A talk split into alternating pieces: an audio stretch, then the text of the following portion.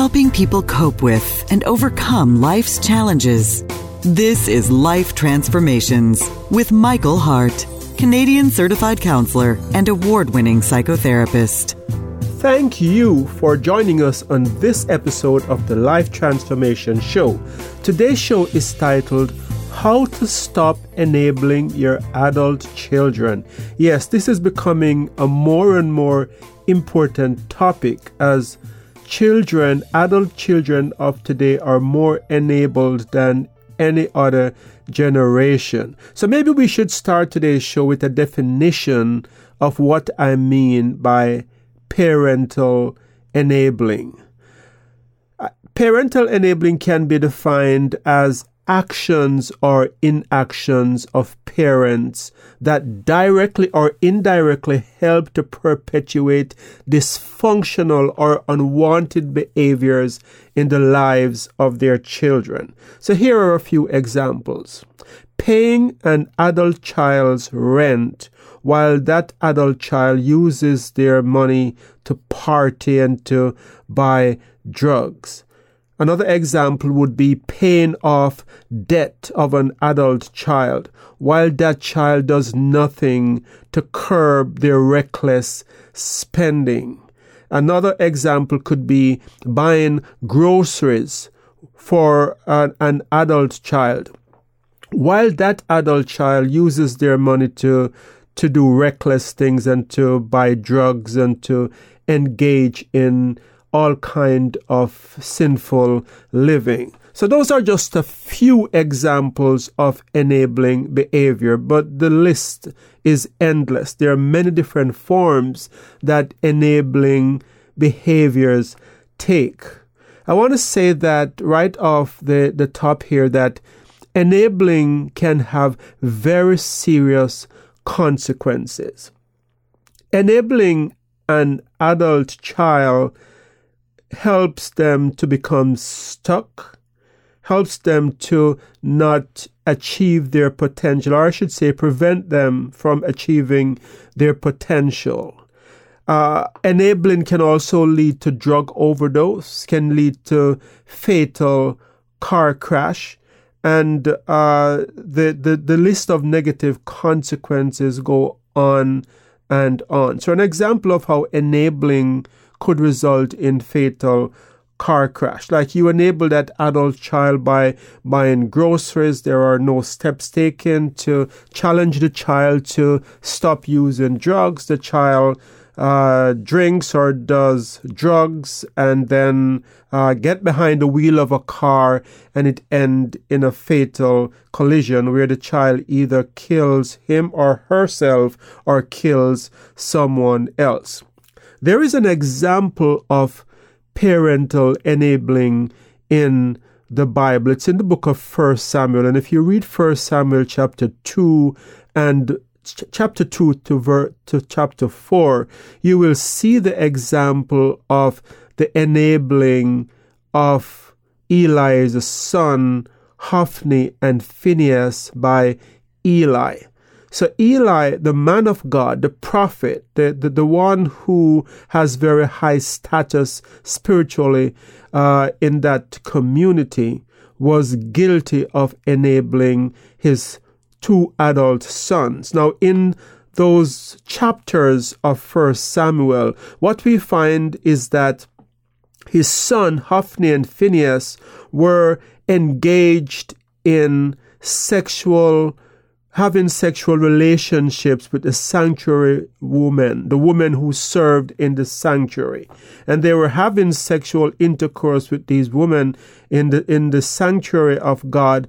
And they were also guilty of swindling off portions of the sacrifices, the meat that the animals that were sacrificed to God. They were swindling off the best portions of those sacrifice for themselves. And so Eli knew about this, but Eli did nothing to stop the behavior. So Eli confronted them, talked with them about what hap- hap- what was happening, but he took no step. He turned a blind eye to, to what was happening after that. And we see that God brought judgment on these two sons because of their sinful actions. And uh, part of the curse that was pronounced on Hophni and Phinehas is that they both died in battle on the same day as God had prophesied.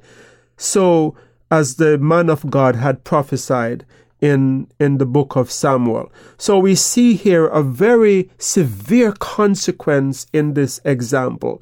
And I've used current day examples of how enabling can have serious consequences. But now let us talk about what can be done to help to prevent enabling, help to stop enabling. And I've come up here with, I, with I say, five steps that I think are important if you are going to stop parental enabling. So maybe you're a parent and you're caught in this trap of enabling your adult child or children because you love them so much and you just can't stand to see them hurt. You can't see them to go without uh, without food, they need groceries, and so you supply those groceries, even though you know that they're using their money to buy drugs. And it is done out of a heart of love. And I think a lot of times parents are caught in this bind where they just don't know how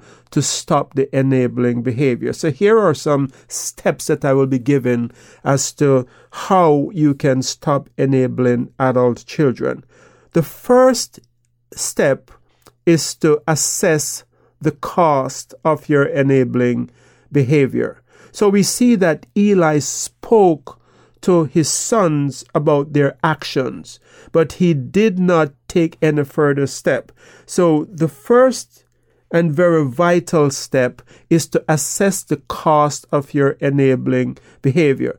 In other words, the consequences if you continue to act in the way you are doing, what's the cost to you financially, emotionally, spiritually? What's the cost to you of continuing the enabling behavior? And what's the cost to the son that you're enabling or the child that you're enabling? Because if you continue this enabling behavior, the chances are that that child will be stuck in a dysfunctional in a dysfunctional pattern and will not thrive, will not launch in life, will not become successful because they are dependent on your your enabling.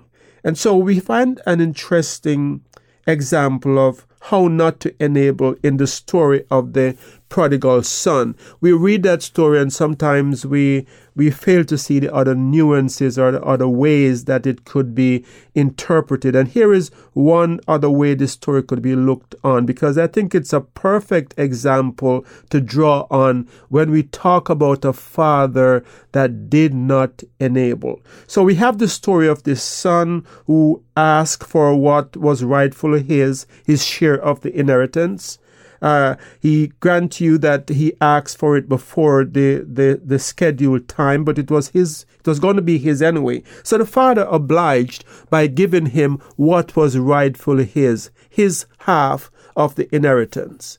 And so we are told in that story that he took the, this money and he went off to a faraway country and he wasted it in what, what the Bible, uh, the, the term the Bible used in, in some translation is riotous living.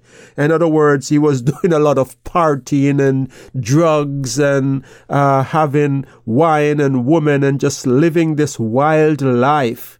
And so his brother even alluded to the fact that he was wasting his money on prostitutes when he when he came back home. But let me get to the point I'm trying to make here about how this is a story that that is a story of how a father did not enable. So that father when that son was living that life, that father was not seeking him out, was not helping to pay additional sums to him. He was, if it was today's, uh, in today's time, the father would probably be, a father who enabled would be sending money transfers and e-transfers to that son so that he can survive in the land where he is, even though he has wasted his inheritance. But we are not told that the father did any such thing. The father had means that he could have tracked down his sons, but he allowed him to hit rock bottom. He allowed him to discover what life is outside the home on his own without enabling. And we are told in that passage that in the gospel that this prodigal son came to his senses when no man gave him anything. So, in other words, if he had someone who was continuing to give and to supply his needs, he would not have come to his senses. So, this prodigal son hit rock bottom. And it was when he came to this pinnacle of his suffering that when he, when he hit rock bottom, that he said to himself, this life isn't worth it. What I am doing makes no sense. I am going to arise. I am going to go to my father. I am going to apologize and I'm going to ask him if he can take me back, not as a son, but just as a hired servant. So this father did not enable. He allowed his son to hit rock bottom because I think this father count the cost. This father knew that if he was to give him more and more money, then he would never come to his senses and repent. And so count the cost. If you are enabling an adult child, what will be the end result? How will this child live uh, when you are deceased, when you are gone and, uh, and you are no longer around to enable their behavior. So assess the cost. The second point is to have a conversa- a cordial conversation about the cost to both So after you have assessed the cost and you said, well, this has to stop, this just cannot continue, it's now time to have this cordial conversation. So talk about how you, how this current status quo is not working for both parties and talk about the, the, the end result if this way of doing things continue. The mistake that most parents make is that they don't have these kinds of cordial conversation. They wait until they are frustrated and they're angry because they have to pay another rent check and they're angry and they scream things in anger, but then they cool down and they go right back into the dysfunctional patterns of enabling. So don't do this when you're angry. Do this when you are calm, when things are cordial, when there there is no conflict, uh, no immediate conflict, and have this conversation where you talk about what's not working in this current arrangement for you and for this person. So maybe for you it's not working because you are you're spending all of that money that you could have been saving up for your retirement and it's just not a sustainable life to live. Or maybe it's not working for the child because uh, enabling this adult child, as I said before, is going to prevent that child from meeting their full potential. So have that co- conversation in a cordial way. And the third point is to ask questions that create agreement. And this can be done during the conversation that you're having with, with your adult child. So let me explain what I mean about questions that create agreement. The temptation when we become frustrated or when a parent becomes frustrated because they realize that they are giving and spending and spending and the child is just partying and they're frustrated is that they, they get angry and they go to the child and they say, you know, this is what I'm going to do, you know, I'm not going to be doing this anymore. And they they create this animosity that results in the in a pushback from the child and it creates conflict and turmoil.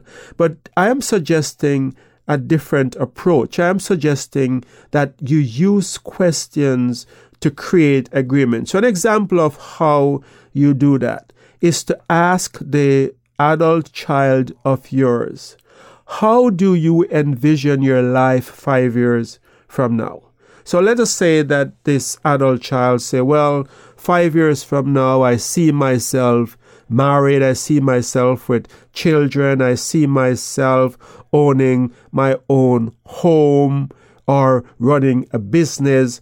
Then you said, okay, so thank you for sharing that. Now, how the next question is, how do you think your current uh, plans are going to get you to to achieve those goals are going to get you there to that point, that goal that you're planning to achieve. And uh, this is where you can have a discussion if they don't see it right away that they're not going to get there to say the the way you are currently living or the way their current arrangements are, you are never going to get to that goals or achieve those goals that you have in life.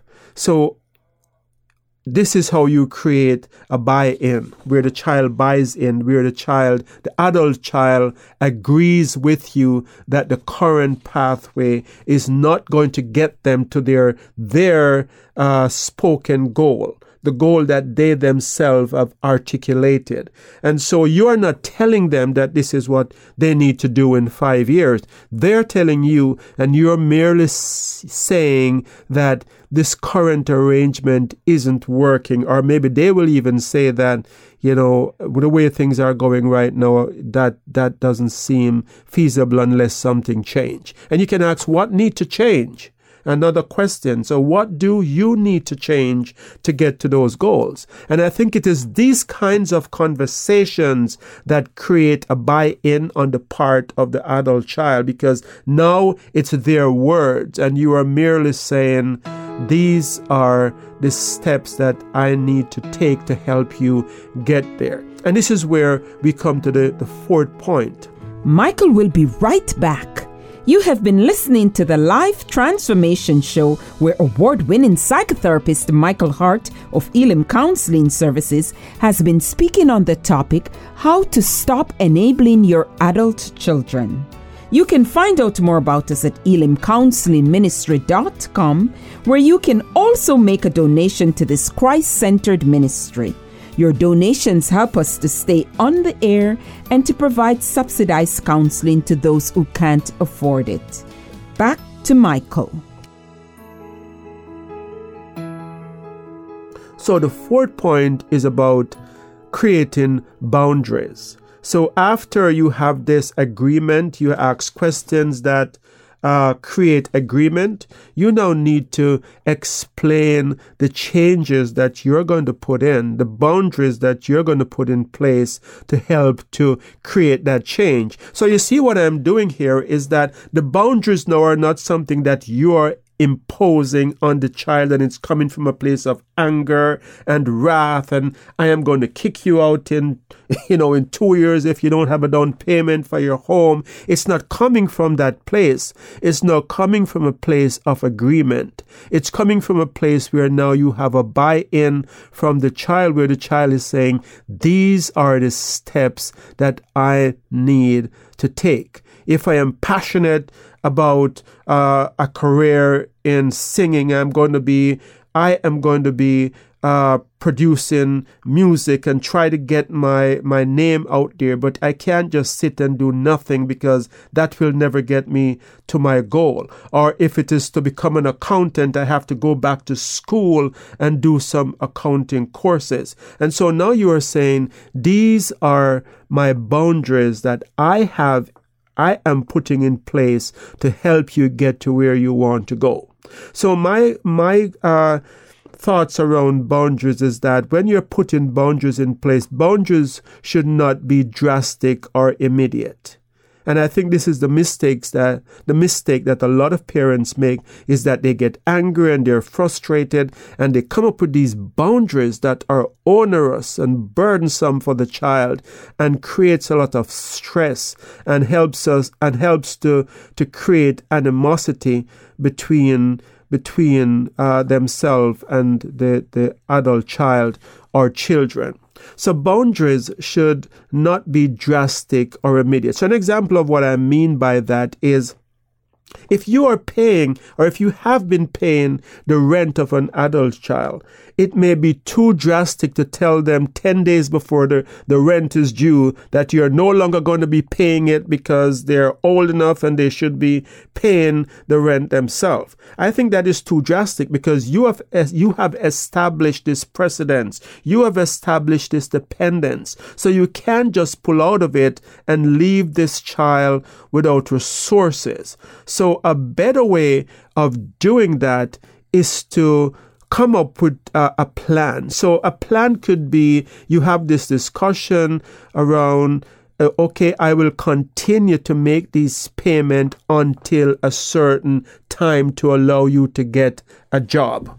So so if if I think uh, uh, uh, you could say a three months period is a reasonable time in that situation, and it's not drastic, and it and, and it's not it, it, it's not immediate. You know, so you're giving the child time. So you're saying, you know, son, I love you, or daughter, my my my daughter, I love you, and you know, I just can't continue along this path because it's not helping me, it's not helping you. So I'm going to give you uh, uh, three months from now for you to get, you know, get up with, with some kind of a plan where you get a job and you're making your own money to to afford that rent or you might say i will continue to pay the rent but i want you to meet this condition of using your money to pay off the debt that you're in Another possibility that you could say is, I'll pay that rent, but you have to be saving up your money towards a down payment on a home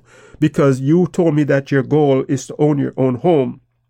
And we need to come up with this plan how we're going to get there. And you make these boundaries in a, in a loving way, in a reasonable way. Avoid being drastic, but then you try to stick to it to help the child to get to where they want to be.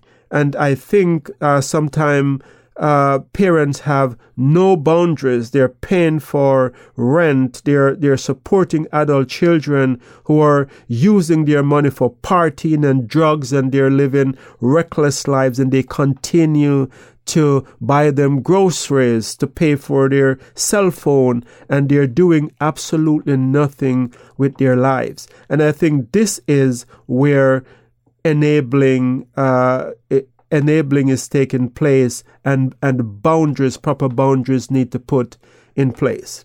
So, so those are the four steps so far. So the four steps we have talked about so far. One is to assess the cost. Two is to have uh, a cordial conversation about the cost to both parties. Three is to ask questions that create agreement. Four is to explain the boundaries that you're putting in place. And uh, the fifth point is to challenge irrational fears because sometimes parents do not put boundaries in place and they continue enabling because they have irrational fears of what will happen if they don't do these things for the child. So if I don't pay, though, if I don't make those rent payments, he's going to end up on the street. This is an irrational fear because uh, Canada has a lot of social systems and social support that children, adult children, can get to, to, to avoid ending up on the street. There is subsidized housing and, you know, all kinds of programs. There is social assistance, all kinds of programs that, that adults can get uh, to help them not become homeless and end up on the street. So this fear that if I don't do that, they're going to be kicked out and they're going they're going to end up on the street could be an irrational fear. So ask yourself, the fear that is holding me back from from ending enabling is it a rational fear? Another fear could be if I do that, then this child will never talk to me again. This could also be an irrational fear. I think in most cases in my practice as a psychotherapist,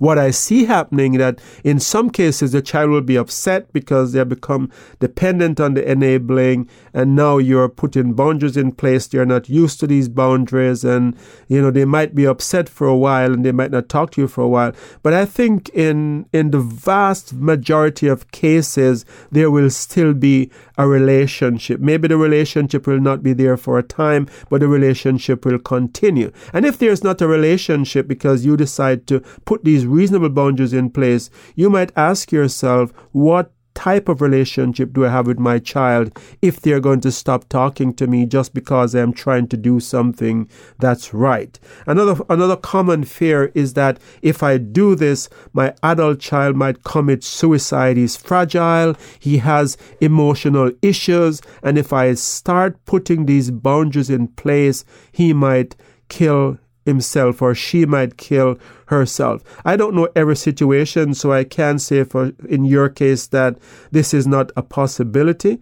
But let me say that the opposite could also be uh, a possibility as well. And what I mean the opposite is that if you continue enabling, that could also lead to suicide. Because if the child is being enabled and they they become hopeless in life because they see all of their their peers uh, moving up in life, getting married, buying their homes, and you're just enabling them, and they're stuck in this rut. That could lead them to hopelessness and despair as well. So, what I'm trying to say here, I'm not trying to put a guilt trip on parents. What I'm trying to say here is that you cannot isolate a child's suicide attempts or emotional state just to one action of ending enabling. It's usually a lot more complex than that. There are mental health issues, there are other stressors, and uh, in most of the time, it's not going to be because of you